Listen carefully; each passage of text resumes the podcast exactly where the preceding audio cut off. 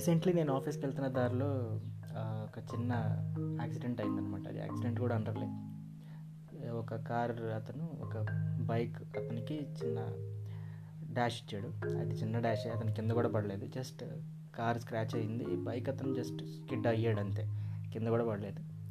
So దానికి అక్కడ పెద్ద గొడవ అయింది. నేను ట్రాఫిక్లో ఇరికిపోయాను. అసలు ఏంటి అని నేను వాళ్ళకి వెరీ నెక్స్ట్ ఉన్న ఆటోలో నేనే ఉండడం వల్ల నేను అన్ని నాకు అన్ని వినిపిస్తున్నాయి చూస్తున్నాను అనమాట సో ఇద్దరు తిట్టుకున్నారు మంచి లాంగ్వేజ్లో. అయిపోయిన తర్వాత అక్కడ ఒక పోలీస్ పంచాయతీ కోసం వచ్చాడు.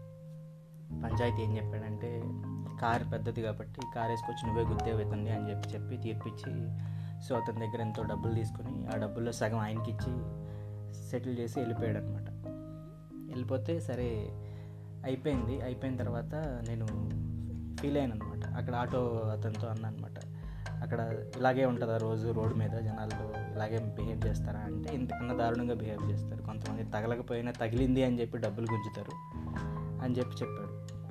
సో అక్కడ యాక్సిడెంట్ సంగతి వాళ్ళు ఎవరో అని పక్కన పెడితే ఇక్కడ సిచ్యుయేషన్ ఏంటి అంటే మీరు మీ దగ్గర ఎంత పెద్ద బండి ఉంటే ఆ బండి వేసుకుని బయటకు వస్తే మీకు తగలక్కర్లేదు. తగులుతున్న ఫీల్ ఎవరికైనా అనిపించినా మీదే తప్పు అవుతుంది. సో చాలా జాగ్రత్తగా బండి డ్రైవ్ చేయండి. ఈ సొసైటీ పెద్ద బండి ఏది ఉంటే వాళ్ళదే తప్పు అనే యూనివర్సల్ ట్రూత్కి డిపెండ్ అయిపోయి నడుస్తుంది. సో మీరు జాగ్రత్తగా డ్రైవ్ చేయండి జాగ్రత్తగా వెళ్ళండి వెళ్ళేటప్పుడు వచ్చేటప్పుడు.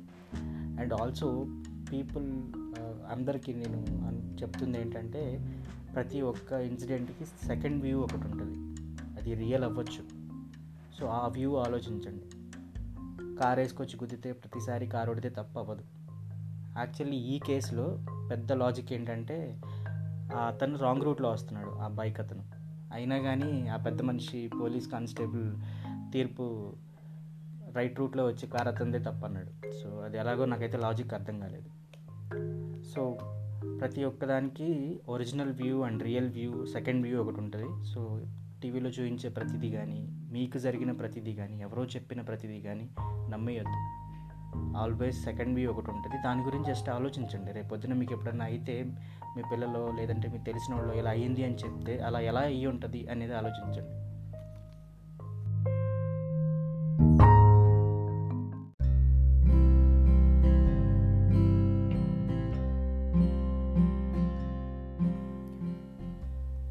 ఫ్రమ్ పాస్ట్ టూ ఇయర్స్ నుంచి మనం వర్క్ ఫ్రమ్ హోమ్ అనే మాడ్యూల్కి అలవాటు అయిపోయాం. చాలా ప్రశాంతంగా ఇంట్లో కూర్చొని వర్క్ చేసుకుంటాం సో ఇదే మాడ్యూల్ మా ఆర్గనైజేషన్లో ఫస్ట్ నుంచి ఉంది.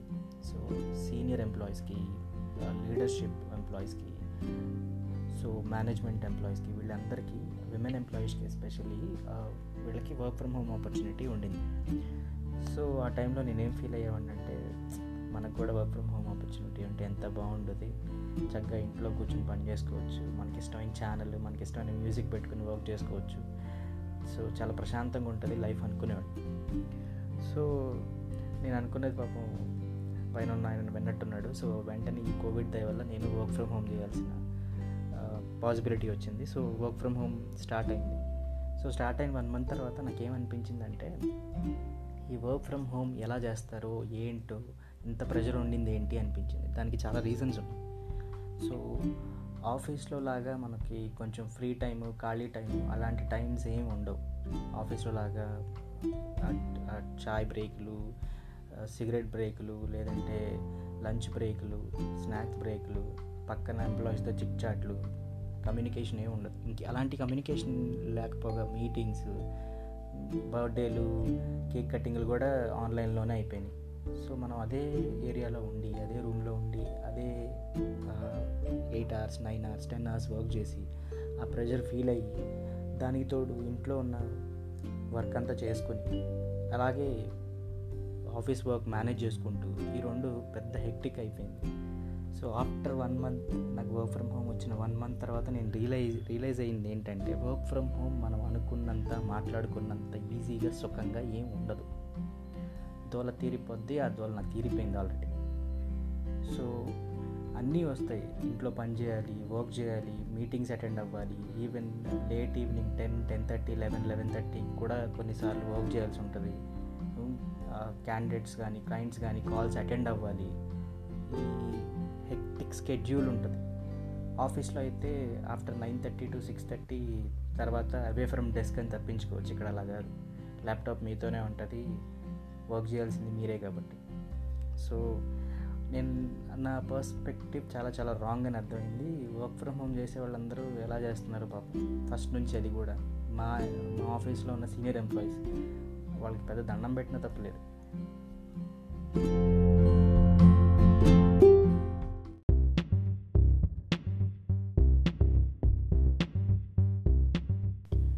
నేను పర్సనల్గా ఫాలో అయ్యే ఒక రూల్ ఏంటంటే నేను సలహాలు సూచనలు అడ్వైజులు సజెషన్స్ తీసుకోను.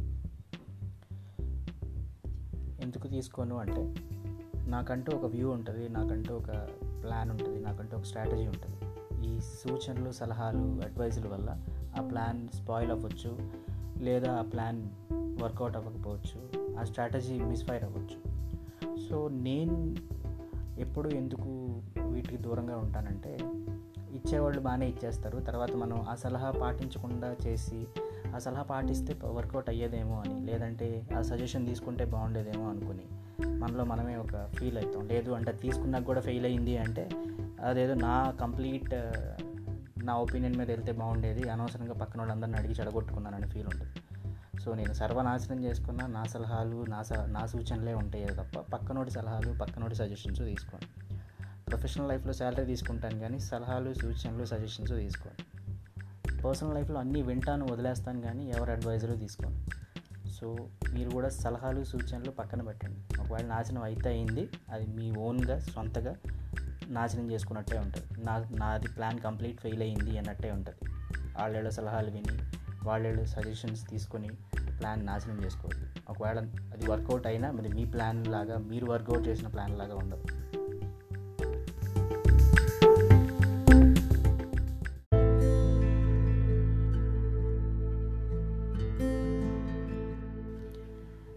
నేను ఎక్కువగా వినేది ఏంటంటే వీళ్ళకి అసలు క్యారెక్టరే లేదు వీళ్ళు వేస్ట్ ఫెలోస్ క్యారెక్టర్ లేని వాళ్ళతో నేను ఎందుకు మాట్లాడతాను? క్యారెక్టర్ మెయింటైన్ చేయరు. క్యారెక్టర్ ఉంటే మా వంశానికి క్యారెక్టర్ ఉంది. ఇలాంటి సొల్లు కబుర్లు వింటుంటాం కదా. అసలు క్యారెక్టర్ అంటే మీకు ఎఫ్ఐఆర్లు ఉండడము మీ ఫిజికల్ రిలేషన్షిప్స్ లేదు అంటే మీరు ఎవరెవరితోనో తిరగడము లేదంటే మీ వర్జిన్ స్టేటసో కాదు. క్యారెక్టర్ అంటే నమ్మింది చేయడం. At the same time character అంటే మీ పీక మీద కత్తి పెట్టి అబద్ధం చెప్పమన్నా చెప్పకపోవడం వంద కోట్లు ఇచ్చి తప్పు చేయమన్నా చేయకపోవడం. అది క్యారెక్టర్ ఒక మాట చెప్తే దాని మీద నిలబడడం క్యారెక్టర్ అంతేగాని మీ ఎఫ్ఐఆర్లు మీ కిస్సులు హగ్గులు లేదంటే మీ పాస్ట్ మెమరీస్ ఇవన్నీ కాదు క్యారెక్టర్ అంటే. At the same time life style కూడా అంతే. బ్రాండెడ్ బట్టలు డిజైనర్ బట్టలు బ్రాండెడ్ లైఫ్ స్టైల్ కార్లు బంగ్లాలు కాదు లైఫ్ స్టైల్ అంటే. లైఫ్ స్టైల్ అంటే లాయల్గా ఉండడం. ఈ గవర్నమెంట్ లాస్కి ఒబీడియంట్గా ఉండడం అట్ ద సేమ్ టైం పక్కనోడికి చెడు చేయకుండా మంచిగా ఉండడం ప్రశాంతంగా బతకడం అది లైఫ్ స్టైల్ అంటే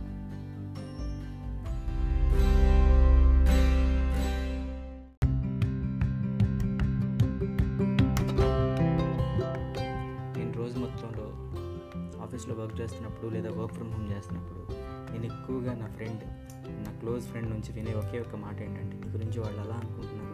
నీ గురించి వీళ్ళు ఇలా అనుకుంటున్నారు? వర్క్ అది చేసావంట ఇది చేసావంట అదంట ఇదంట వాళ్ళకి నువ్వు ఆన్సర్ చెప్పాలి అది. ఇది సో ఈ గాసిప్స్ అండ్ రూమర్స్ గురించి ఎక్కువ టాపిక్ వస్తుంది నాకు వాడికి మధ్య. సో నేను వీటి గురించి పెద్దగా పట్టించుకొని రియాక్ట్ అవ్వాల్సిన అవసరం కూడా లేదు ఎందుకంటే అది వాళ్ళ ఇష్టం. నేనేం నమ్ముతాను ఫీల్ అవుతాను అంటే పని పాట లేనివాడు మాత్రమే ఇలాంటి పనులు చేస్తుంటాడు. పని పాట ఉన్నవాడు పని చేసుకుంటుంటాడు. ఈ పని పాట లేని జంక్ బ్యాచ్ అంతా కూర్చొని ఒక చోట చేరి వాళ్ళు అలా అంట వీళ్ళు ఇలా అంట అని అనుకుంటుంటారు. పాపం వాళ్ళ తప్పేం లేదు. ఎందుకంటే వాళ్ళ లైఫ్లో మసాలా ఉండదు. వాళ్ళ లైఫ్లో ఎంటర్టైన్మెంట్ ఉండదు. వాళ్ళ లైఫ్లో ఎంజాయ్మెంట్ ఉండదు. సో పక్కన వాళ్ళ మసాలాని పక్కన వాళ్ళ ఎంటర్టైన్మెంట్ని పక్కన వాళ్ళ లైఫ్ స్టైల్ని అటన్నిటి మీద బ్లేమ్ చేస్తూ అలా జరిగి ఉంటే ఎలా ఉండేది అని ఒక రూమర్ క్రియేట్ చేస్తూ అవన్నీ అందరికీ స్ప్రెడ్ చేస్తూ తిరుగుతూ ఉంటారు. సో పాపం పని పాట లేనివాడు ఇదే పనిగా పెట్టుకున్నాడు మనం ఏం చేస్తాం? అందుకే వాళ్ళని చూస్తే నాకు జాలి వస్తుంది తప్ప కోపం రాదు. సో పని పాట ఉన్నాడు వాడి పని వాడు చేసుకుంటాడు. సాయంత్రానికి అన్నీ మాట్లాడుకుని పర్సనల్ లైఫ్ ఎంజాయ్ చేస్తాడు. బట్ ఈ పని పాట లేని జంక్ అంతా ఇలా ఇలా చేస్తుంటారు అనమాట దాని గురించి దిగులు పడాల్సిన అవసరమే లేదు. వాళ్ళ వల్ల నీకు రూపాయి కూడా ఉపయోగం లేదు.